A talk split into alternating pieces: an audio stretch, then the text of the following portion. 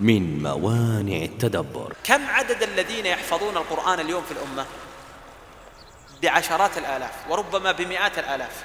لكن أين تأثيرهم في واقعهم؟ هنا تدرك جيدا أن هناك خللا أن هناك خللا في مسألة التعامل مع القرآن الكريم.